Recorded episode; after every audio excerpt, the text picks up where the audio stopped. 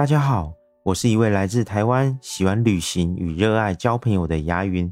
有一说一，有二说二，闲聊就是这么简单。接下来咱俩一起聊聊吧。今天咱俩来聊些什么呢？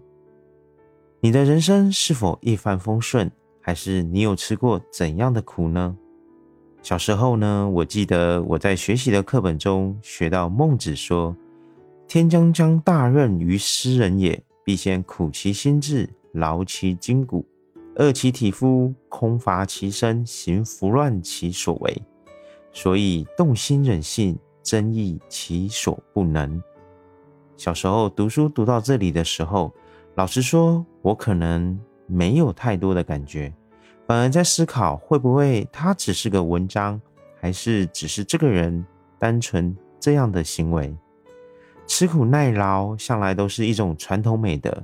咱俩看看现在世界上，或者是中国许多的成功人士中，其实大多数都是吃过很多的苦，经历了无数的磨难，最终成就了现在的帝国。说到这，肯定也有人会说，也有谁谁谁没有吃过苦，可是他的生活与事业就做得不错。当然，我不能说这个说法是错的。毕竟一个人的成功有很多的因素，而吃苦耐劳只是其中一种过程。毕竟咱们中国还有句俗话说，叫做“富不过三代”，但是你不能说还是有些家族超过三代了，对吧？我觉得不管是哪一种状况，最重要的是，当这些事情发生在自己身上的时候，你又会怎么样？我承认，我小时候真的不懂为何有的人要努力工作，有的人要低声下气。我是真的不懂。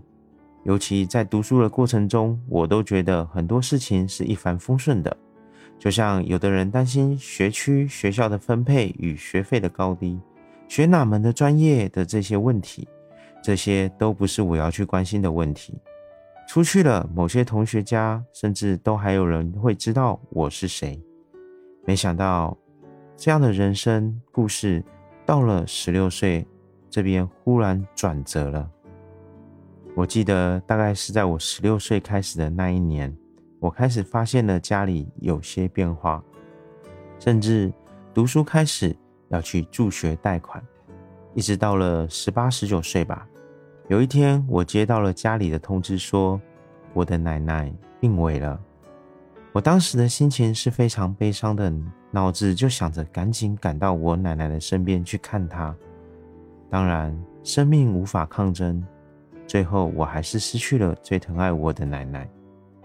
我依稀记得那天是二月二十六日。这件事情没有过多久，我一个最疼爱我的祖母就好像有所感应一样，忽然一直告诉我她想要见我的奶奶。但我不敢对他说出实话，因为我祖母当时的身体状况也经不起这样的信息折腾。